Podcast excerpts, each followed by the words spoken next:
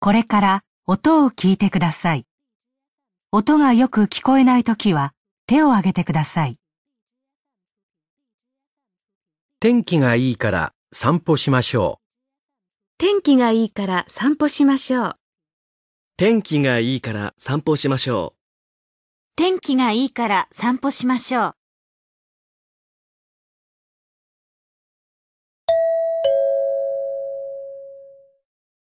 2018年第2回日本語能力試験懲戒 N1 これから N1 の懲戒試験を始めます。問題用紙にメモを取っても構いません。問題用紙を開けてください。問題用紙のページがないときは手を挙げてください。問題がよく見えないときも手を挙げてください。いつでもいいです。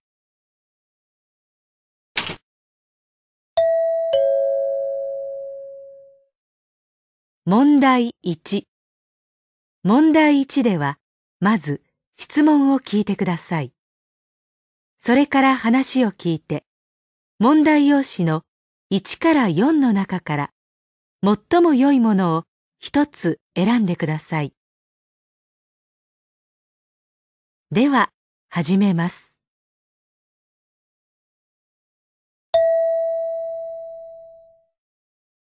1番、喫茶店で店長とアルバイトの女の人が話しています。アルバイトの女の人は来月どの日に働きますか？小田さん、来月6月のアルバイトのシフト、もう少し勤務日増やせないかな。バイトの中山くんが5月いっぱいで辞めることになってね。え、そうなんですか？うん。で、中山くん週3日、月水日の勤務なんだけど、その穴を埋めなきゃなんないんだよ。えっと、小田さんは今、シフト入ってるの火曜と金曜だよね。はい。月曜水曜はどうにかなりそうなんだけど、各週で日曜も入ってもらえないかな。第一と第三。はい、わかりました。あの、7月以降もでしょうか？新しいバイトの人探してるから、とりあえず6月はっていうことで頼むよ。はい。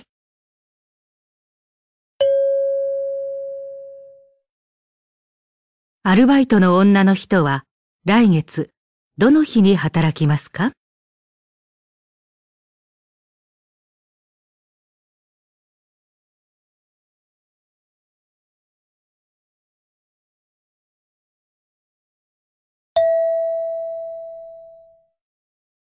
？2番、男の人がボランティアの参加者に話しています。ボランティアの参加者は今日何をしますか？えー、緑山の環境保護活動に参加いただきありがとうございます。本日は林の雑草を刈る予定でしたが、先月の大雨で遊歩道が土砂に埋もれてしまったため、急遽歩道からこれを除去する作業に変更になりました。撤去した土砂は後日池の柵の補強に使いますので、遊歩道を脇に置いてある袋に詰めてってください。えー、展望台へ行く石段は一部崩れている箇所がありますので、そちらには立ち入らないようにしてください。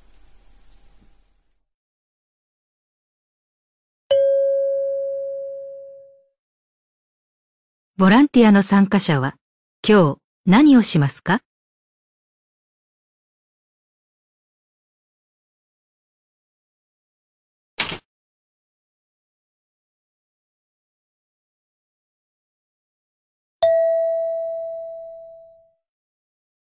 3番、会社で上司と女の人が話しています。女の人は今日中に何をしなければなりませんか？武田さん、おととい頼んだ販売戦略の打ち合わせの資料、できてる？業務の都合で今日中に見たいんだけど。すみません。明日になりそうなんですが、収集したデータが多くて、分析に時間がかかってしまって。そうか。武田さん、新人研修会の担当も重なってたよね。ベテランだからって、いつもいろいろ任せちゃって悪いね。データ分析は後輩の青木くんにやらせてみたら？それが、分析とかあまり得意じゃないみたいで。でも、いずれやってもらわなきゃいけない仕事だから。今回は急ぎだからいいけど、時間ある時にでも指導してあげて。研修会の準備で他の人に回せることは？今日中に会場の手配をと思ってるんですが。じゃあ、それは青木くんにやらせるとして、あ、私から伝えとくから。これで武田さん、今日中にできそう？はい、ありがとうございます。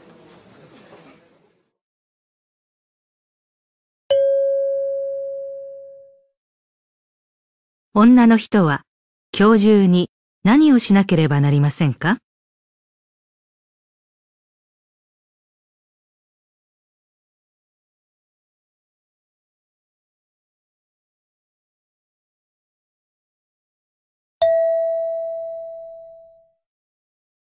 4番大学の研究室で男の人と女の人が話しています。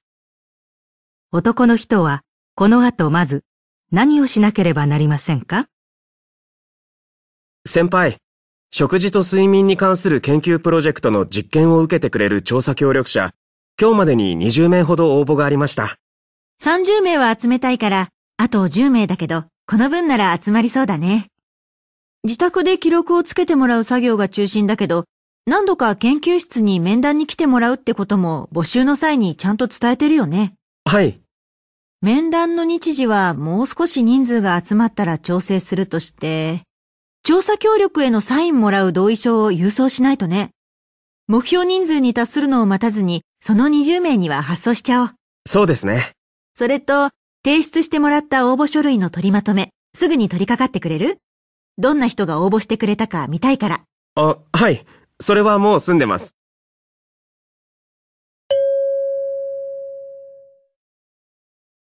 男の人はこの後まず何をしなければなりませんか？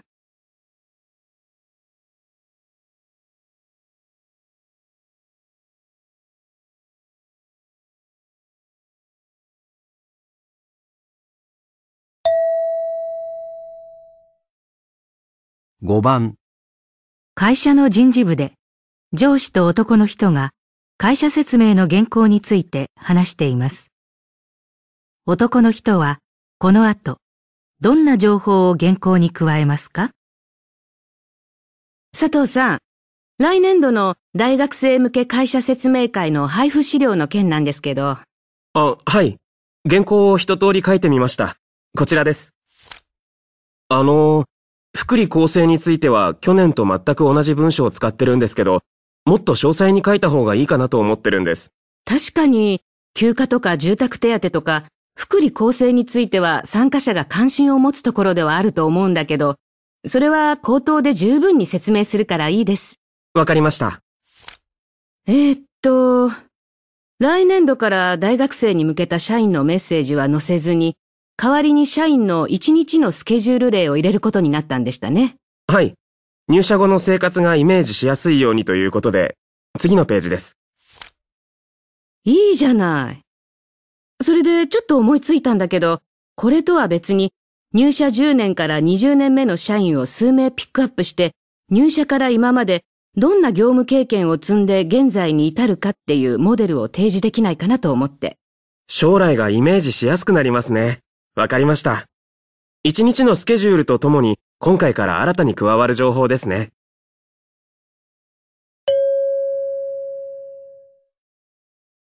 男の人はこの後、どんな情報を原稿に加えますか？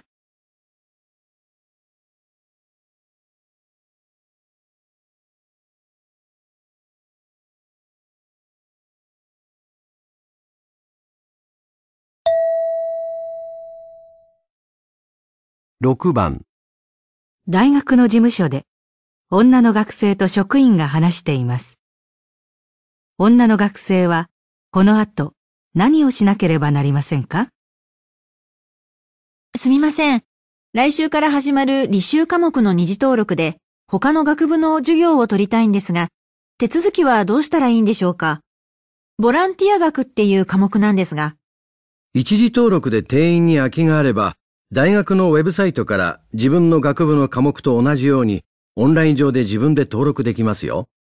一時の結果は今日からウェブサイトで公開されるので、登録するならその確認をしてからですね。希望者が定員を上回った場合は抽選になります。はい。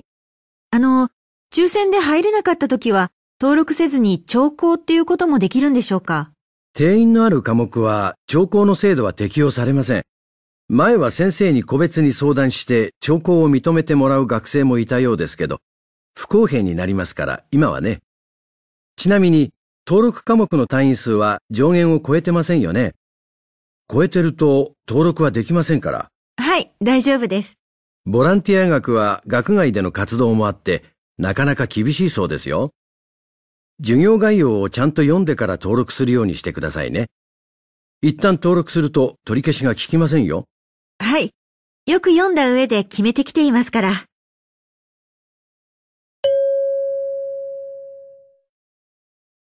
女の学生は、この後何をしなければなりませんか？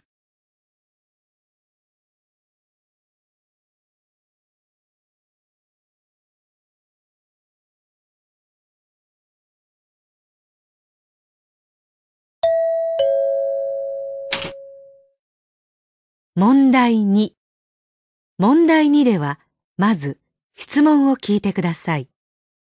その後、問題用紙の選択肢を読んでください。読む時間があります。それから話を聞いて、問題用紙の1から4の中から、最も良いものを一つ選んでください。では、始めます。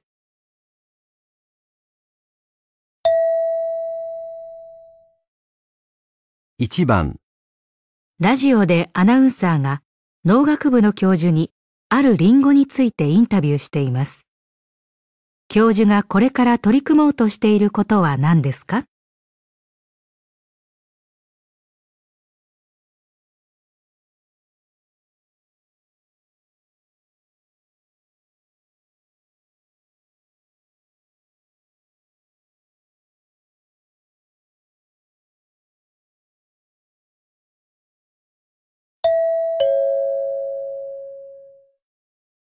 本日は、リンゴの新しい品種、小町の生みの親である森田教授にお話を伺います。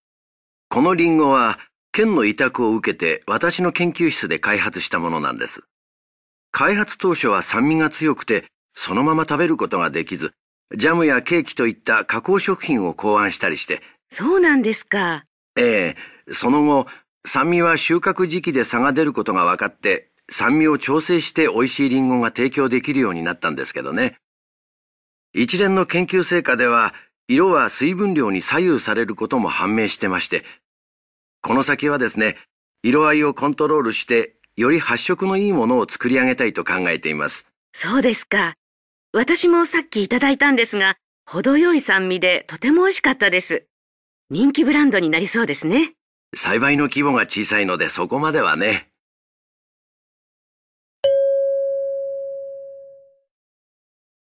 教授がこれから取り組もうとしていることは何ですか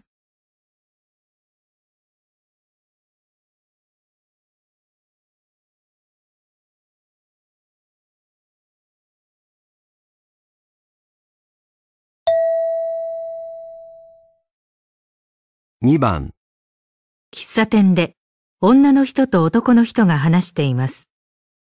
男の人はどうして個人旅行よりパッケージツアーの方がいいと言っていますか？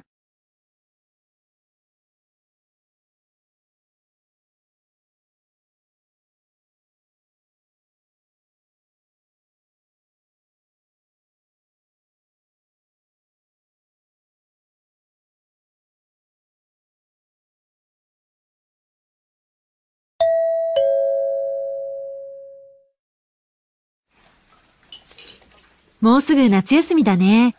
何か予定は？ヨーロッパに行くんだ。古代遺跡を巡るっていう期間限定のパッケージツアーがあってね。本当は人見知りだから、一人で団体旅行に申し込むのを勇気いったんだけど、私は個人旅行派だな。パッケージツアーだとどんなに疲れてても決まったとこに連れてかれるし、食事する店も決まってるでしょ？あ、でもツアー内で出会いがあったりして、そういうのは楽しそうだね。だから人見知りなんだってば。確かにあんまり自由はないけど、その分限られた期間で見たいとこパッパッと行けるじゃない？一人だとうまく移動できなかったりして余計な時間食うよ。その余計な時間がいいんじゃない？時を楽しむっていうか。まあ、考え方は人それぞれだね。それにしてもツアーって個人で行くより安いって思ってたけど結構値が張ったよ。普通なかなか予約取れないようないい店で食事したりするんじゃない？楽しみだね。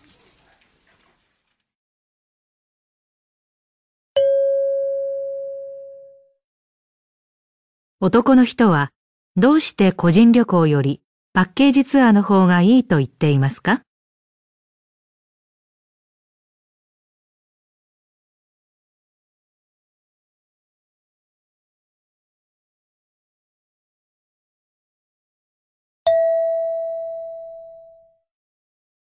3番、会社で女の人と男の人がある失敗について話しています。男の人は今後会議の前にどうする必要があると言っていますか？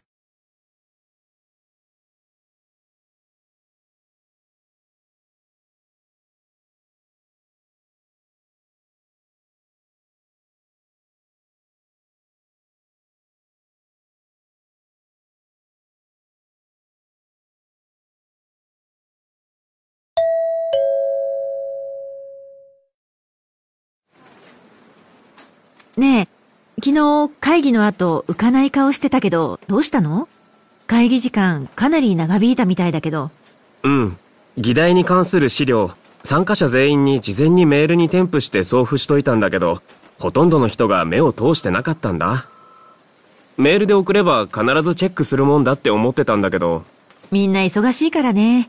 添付ファイルは後で見ようと思って結局忘れちゃうことあるんだよね。うん。今回は本当学んだよ。会議の日が迫ってきたら、資料に目を通したかもう一度連絡入れるべきだって。せっかく議論を効率的に進めようと思って事前に進行役と打ち合わせまでしたのに、その場で一から資料を読むことになって。で、会議の時間伸びちゃったんだ。そっか。次からは今回学んだことを実行していくよ。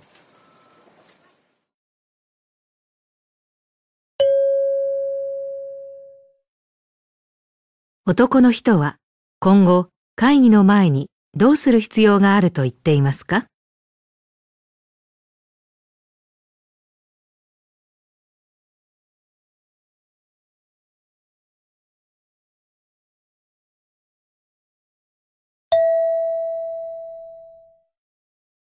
？4番、市の議会で市長が公共施設について話しています。市長は今後どうしていくと言っていますか？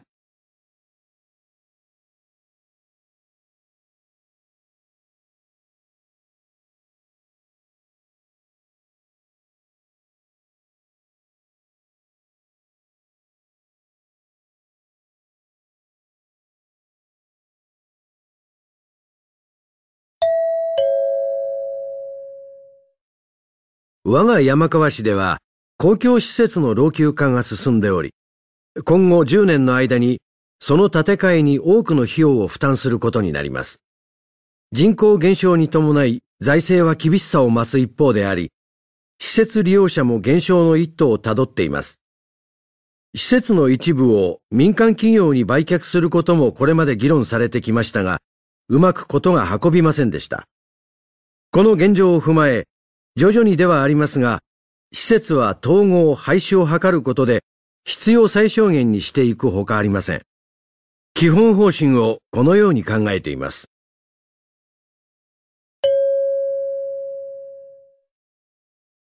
市長は今後どうしていくと言っていますか？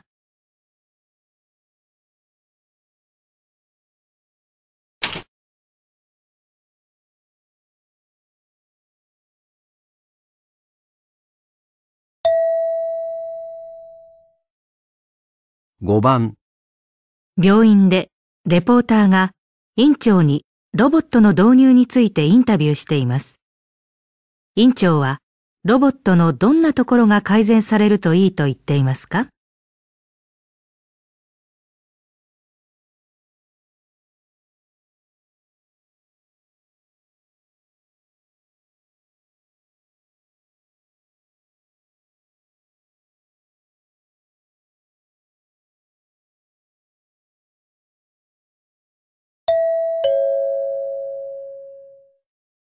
こちらの病院では、先月から総合受付に人型ロボットを設置し、受付業務や院内の案内などを任せているそうです。院長、実際に置いてみていかがですか？ええ、受付の混雑が緩和されました。これが設置目的の一つでもあったんですが。会話できるロボットということですが、ロボットの声は機械的で聞き取りにくくないですか？実は私も危惧していたんですが、そのイメージは昔の話で、技術の進歩はすごいですよ。そうですか。声もさることながら、会話力もですね。受けた質問は想定内のものなら問題なく対応できますし、これでもう少し親近感のある見た目にさえなればと思うんですよね。そうすれば患者さんの気持ちを和ませることなんかもできるんですけどね。いかにもロボットって感じですから。なるほど。ロボットの設置には定期点検など管理費がかかるんですが、まあ、ロボットに任せる業務の人件費を考えたら、費用対効果は高いと思います。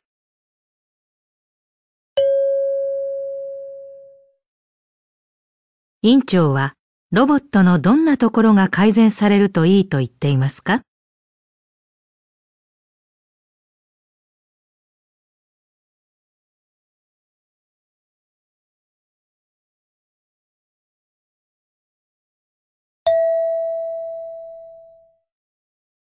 6番会社で管理職の女の人と男の人が話しています。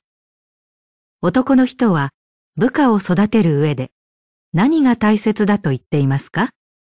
男の人です。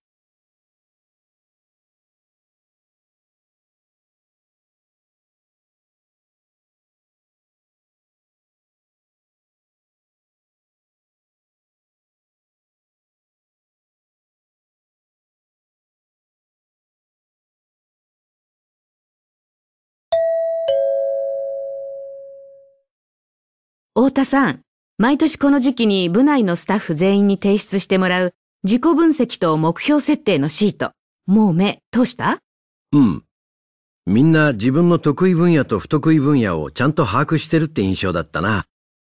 目標設定では不得意なことでも新たな分野に挑戦したいってみんな意欲的だったよ。そう。私たち管理職はスタッフが各方面で力を発揮できるよう不得意分野の克服も含めてしっかりサポートしていかないとね。そうかな。そういうバランス重視の考え方もあると思うけど、僕らがやるべきなのは、それぞれの得意分野を見定めて、それを伸ばしてやることなんじゃないかな。でも、会社っていうのは、人事異動があってずっと同じ部署にいるわけじゃないんだから、いろんな部署での配属を想定して、バランスよく能力を高めることが必要じゃない？会社にはいろんな人がいるから、補い合えるじゃない。弱点の克服ってものすごく時間かかるものだよ。仕事で結果出しながらそれをやらせるのはどうかと思うよ。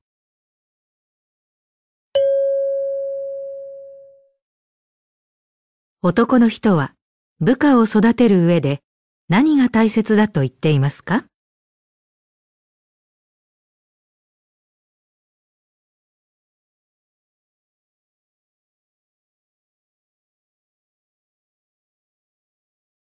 ここでちょっと休みましょう。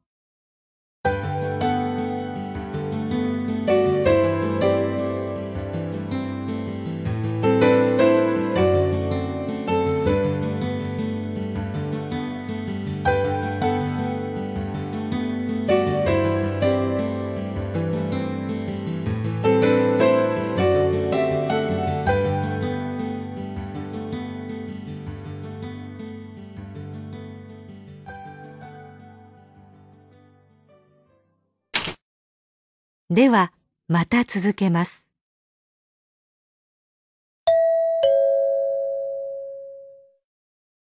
問題3問題3では、問題用紙に何も印刷されていません。この問題は、全体としてどんな内容かを聞く問題です。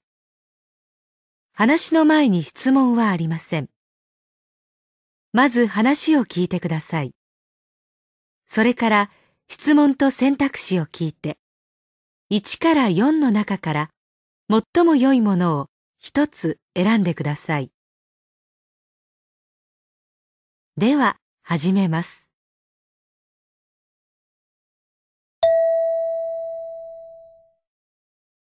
1番、旅行関連のイベントで、旅行会社の男の人が話しています。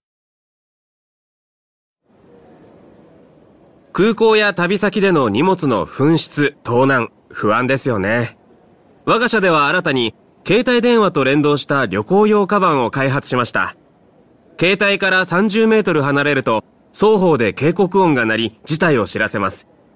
万が一、紛失、もしくは持ち去られたとしても、GPS 発信機が搭載されているので、携帯から位置を把握、追跡できます。ただ、盗難の際は危険を伴うこともあるので、自力での無理な追跡はくれぐれもなさらないように。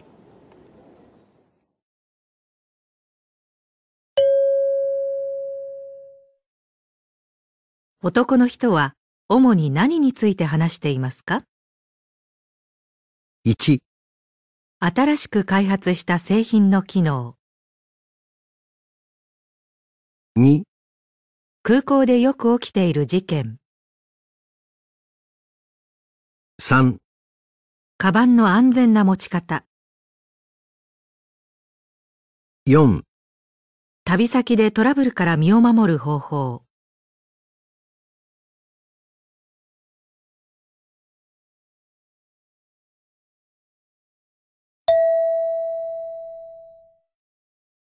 2番、会社で男の人と在宅勤務を体験した女の人が話しています。前田さん、人事部が募集してた在宅勤務体験やってみたんだって？制度を取り入れるかどうかの試験的なものだって聞いたけど、うん。たった一週間だけどね。いつも高齢の父を一人家に置いて仕事に出るのは気がかりだったんだけど、それがなくて仕事に打ち込めた。早く制度化されないかな。働きやすくなる人いるだろうね。だけど、体験してみて、そう簡単に導入ってわけにはって思ったのも事実かな。え、そうなの？オフィスなら些細なことでもすぐ誰かに気軽に聞いたりできるでしょ？家でとなると、いちいちメールや電話で聞くのをはばかられて、他の体験者もいいことばかり報告したわけじゃなさそうだし、まずはそういうのを一つずつクリアしていかないとってこと。体験した人じゃないとわからないことってあるもんだよね。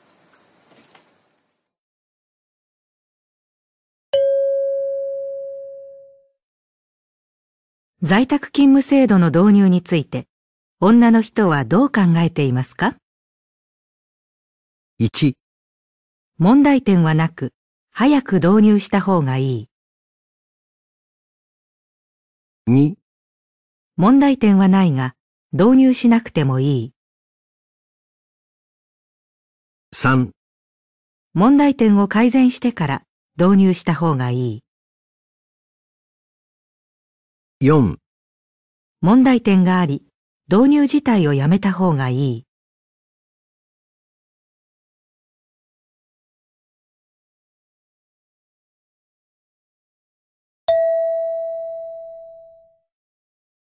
3番、講演会で建築家が話しています。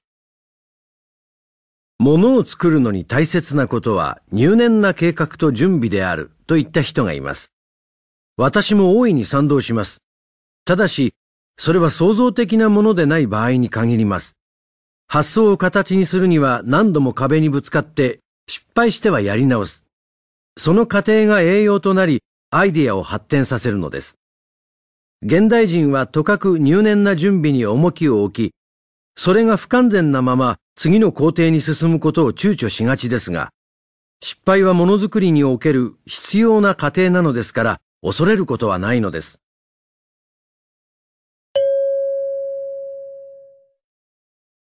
建築家は何について話していますか？1、ものづくりの準備でやっておくべきこと。2、ものづくりで個性を生かすことの必要性。3、計画的にものを作ることの重要性。4創造的なものを作るのに大事なこと。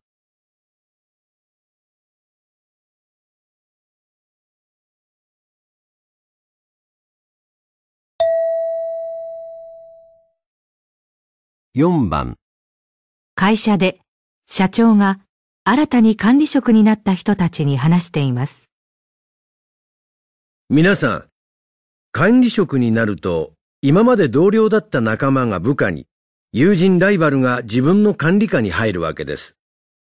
厳しく注意をしたり、組織の側に立って物を言わなければならなかったりと、これまで通りの付き合いとはいかないこともあるでしょう。そういった中でも、管理職というのは部下を導き、しっかり結果を出さなくてはなりません。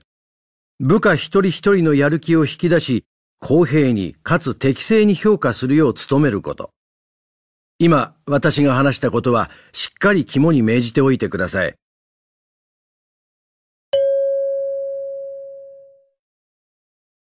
社長は何について話していますか？1、部下との上手な付き合い方。2、部下との間で起きやすいトラブル。3、部下のやる気を引き出す方策。4、部下を持つにあたっての心構え。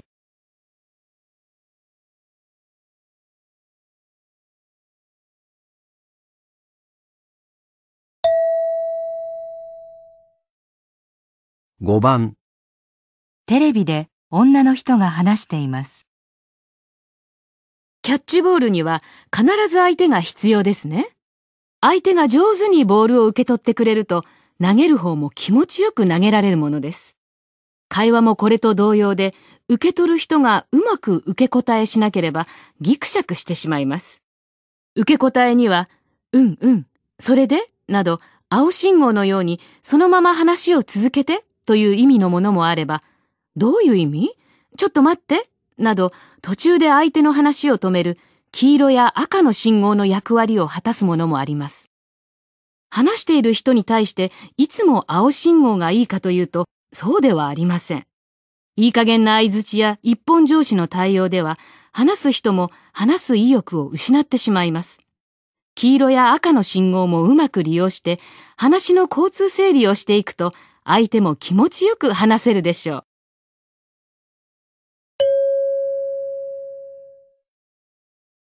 女の人は何について話していますか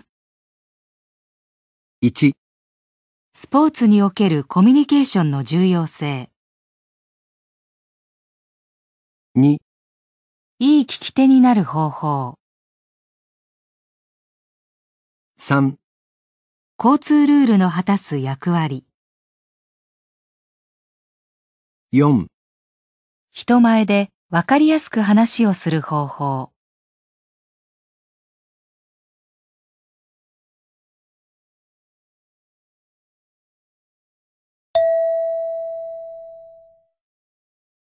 6番、ラジオで専門家が車の自動走行について話しています。近年、高齢者による自動車運転の誤操作。例えば、アクセルとブレーキの踏み間違いなどが多発しています。こうした中、自動走行への期待が高まり、開発が進んでいるわけですが、何が自動でできて何ができないのかなど不透明なところがあり、多くの人が自動走行というものを正確には捉えていないようです。現状では完全に自動で走るというところまでは言っておらず、あくまでも運転手の補助に過ぎないのですが、そうとは思っていない方も多いんじゃないでしょうか。正しい情報、知識の共有が待たれます。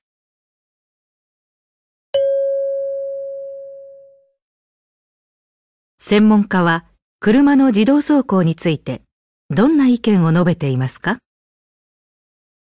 ？1、高齢者の利用は危ないので制限すべきだ。2、一部安全性に信用できないところがある。3、人々の認識にズレがあり、是正が必要だ。4実現に向けては技術に多くの課題が残る。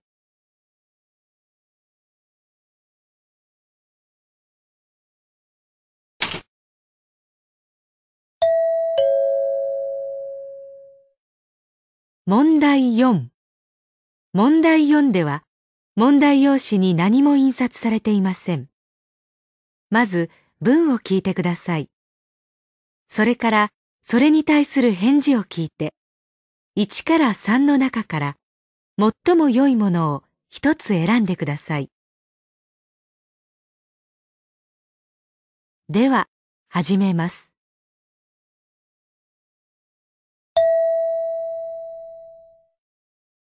1番、いろいろ検討しましたが、この契約のお話はなかったことにさせてください。1、お話ししなかったんですか？2、今になってそのようなことを言われましても。3では、契約成立ということで。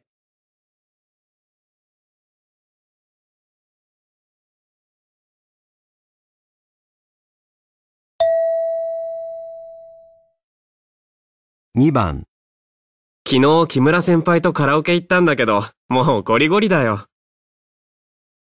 1、なんか大変なことでもあったの？2、また一緒に行くつもり？3、いいな。何をおごってもらったの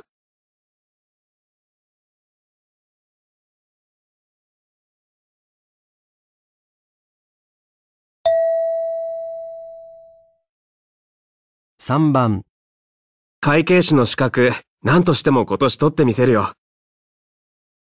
1、応援してるからね。2、よく見えるといいな。3おめでとう。頑張ったね。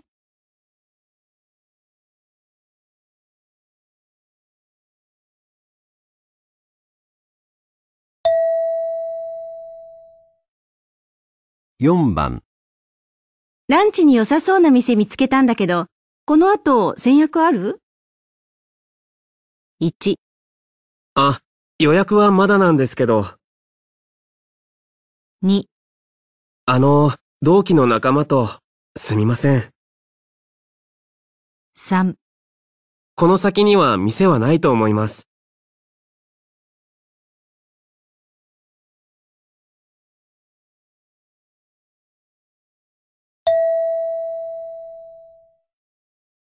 5番、課長、さっきの件、私、課のみんなが何と言おうと、反対と言ったら反対です。1、みんなそう言ってるの？2、ちなみに君は賛成？反対？3何が何でも反対ってこと？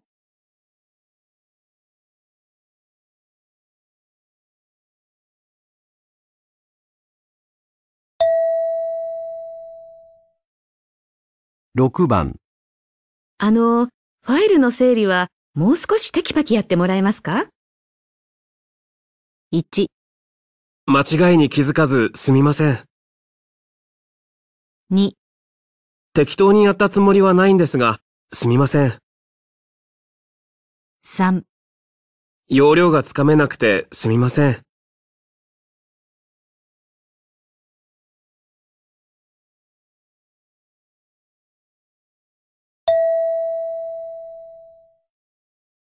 7番、週末中学生のメイが遊びに来るんだけど、どこ連れてったらいいか見当もつかないよ。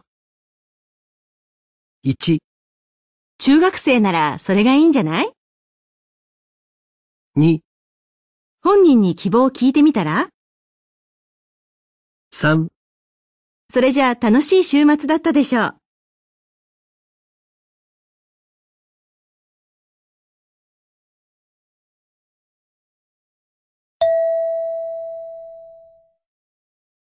8番。この絵、山田さんが描いただけあって豪快だよね。1、山田さんの作品なのにね、2、人柄出てるよね。3あえて豪快に書いてみたんだね。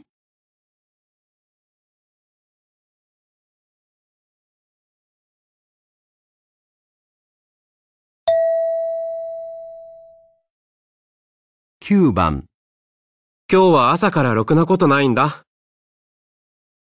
1、ついてない日ってあるよね。2、私だって何もないよ。3、へえ、羨ましいな。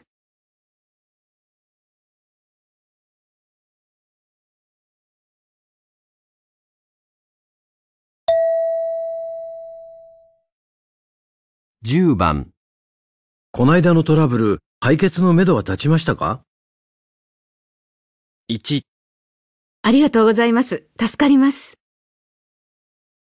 2、まだ立て終わってないんです。3まあ、なんとかなりそうです。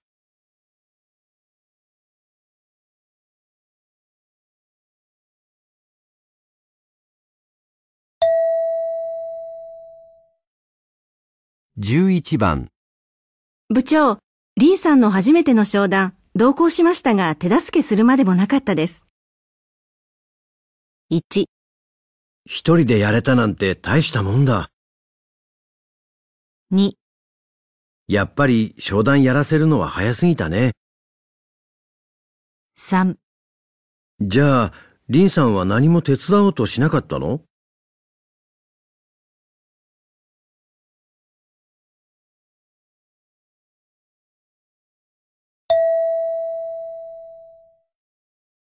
12番。ねえ、午後4時の時点での今日の売り上げ、集計出てる？1、えっと、今日の売上目標ですね。2、えっと、4時から今までの集計ですね。3、えっと、4時までの売上ですね。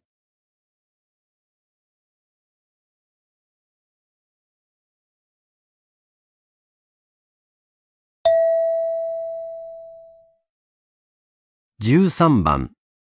私、この実験結果が出るまで気が気じゃないよ。1、まあ、なるようになるよ。2、ちょっと安心しすぎなんじゃない？3、僕もそんな気ないよ。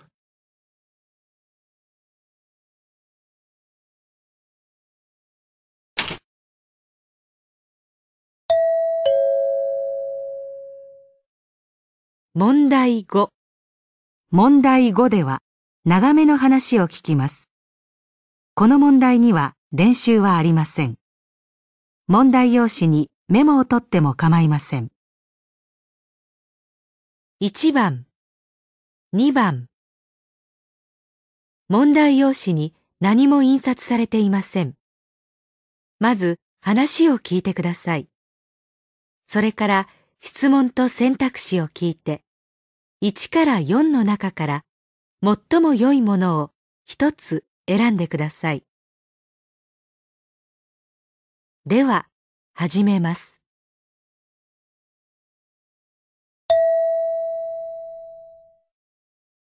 1番。パソコン売り場で店員と女の人が話しています。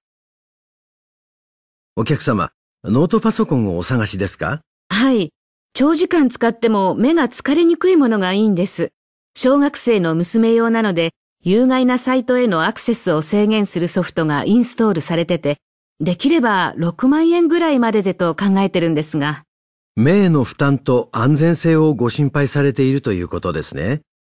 こちらのパソコン、マリンはいかがでしょう？はあ、価格は8万2千円と少しオーバーしますが、悪質なサイトをブロックするソフトも入ってますし、長時間使用しても目が疲れにくい画面が採用されています。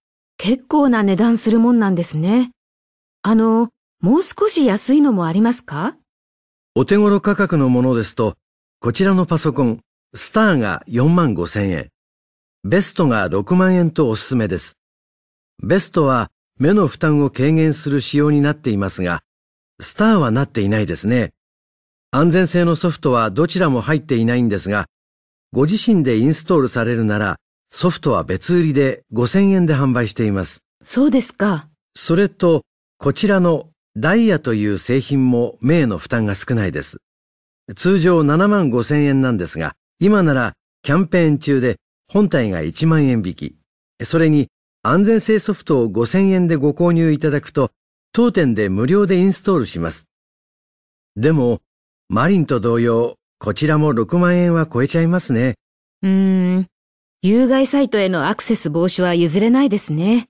それと目が疲れにくいことも。自分でインストールするのはそういうの得意じゃないのでやめときます。予算内に収めたいのは山々だけど、安い方ならまあいいか。これにします。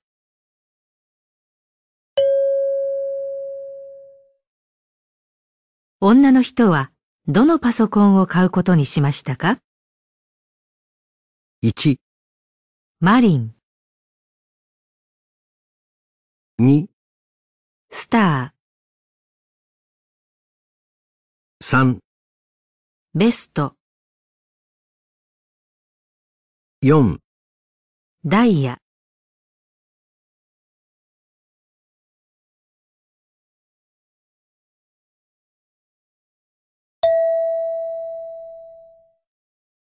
2番、内科のクリニックで院長と受付スタッフ2人が話しています。近頃、近隣にマンションが建ったせいか、患者さんが増えて診察の待ち時間が長くなったでしょ？少しでも快適に過ごしてもらえるよう、いい考えない？あの、待合室の椅子、4人掛けの長椅子で、隣の人との距離が近くて少し窮屈な感じがします。一人掛けに変えたらと思うんですが。椅子は床に固定されてるから工事が必要ですよ。それに一人掛けにすると座席の総数が減るんじゃないですか？あの、先日ある病院に行ったら待合室の壁にプロジェクターで大きく映画流してて待ち時間があっという間に思えたんです。それ、テレビじゃダメなの？大画面だから映画館の気分で集中して時間を忘れられるんです。プロジェクターもプレイヤーもクリニックにあるから大きな出費もないですし、字幕付きで音量絞ればうるさくはならないかと。なるほど。僕も他の病院でいいと思ったのがあります。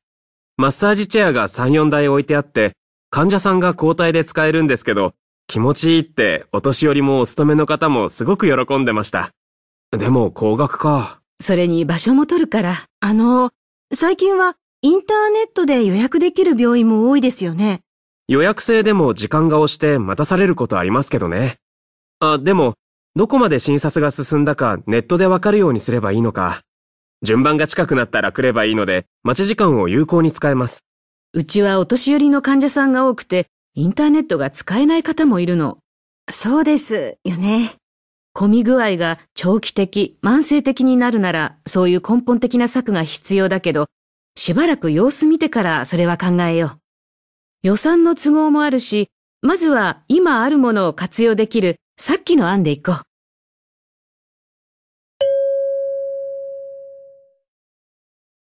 クリニックでは、まず、どうすることにしましたか？1、待合室の椅子を変える。2、待合室にプロジェクターで映画を流す。3、待合室にマッサージチェアを置く。4、インターネットで予約できるようにする。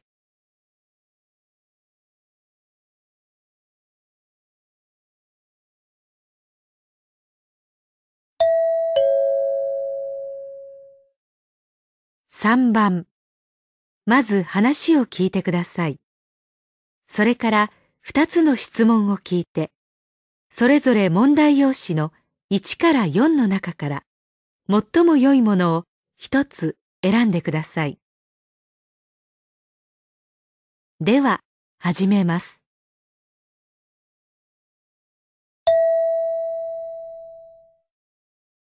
3番、テレビでアナウンサーが新しいスタイルの演劇について話しています。今、観客が様々な形で能動的に関われるスタイルの演劇が話題になっています。ある一日という劇団桜の演劇は、前半上演後、後半の話の展開をどうするか、幕間に観客がアンケートに答えて、多数決で決まるというもの。それから劇団ジョイのファミリー。選ばれた観客が舞台に上がり、ちょっとした役をその場で演じることができます。そんな度胸はないという方、ミュージカル大空へはどうでしょう。10年にわたり公演されてきましたが、今ではあのおなじみの主題歌が流れると、字幕が舞台に映し出され、客席で観客が同時に声を合わせて歌うんだとか。ミステリーものでは劇団ホタルの砂の家。事件の犯人は劇中では明かされず、観客が推理をして携帯電話で回答するんですが、後日その回答結果とともに真実がメールで配信されます。このような進化したスタイルは新たな観客層を獲得することでしょう。筋書きが決まってない劇ってライブ感があってワクワクするな。一体どんな風になるんだろうね。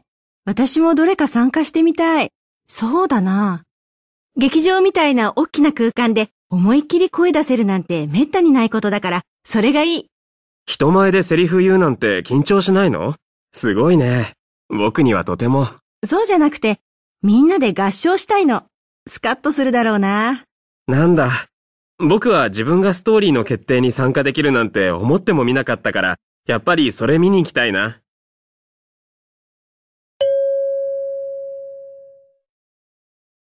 質問1女の人はどの演劇を見に行きたいと言っていますか？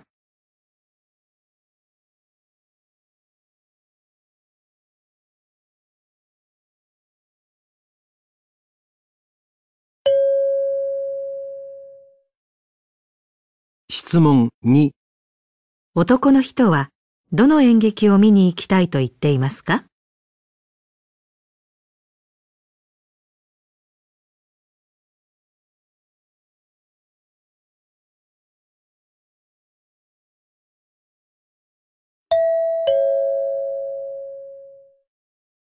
これで懲戒試験を終わります。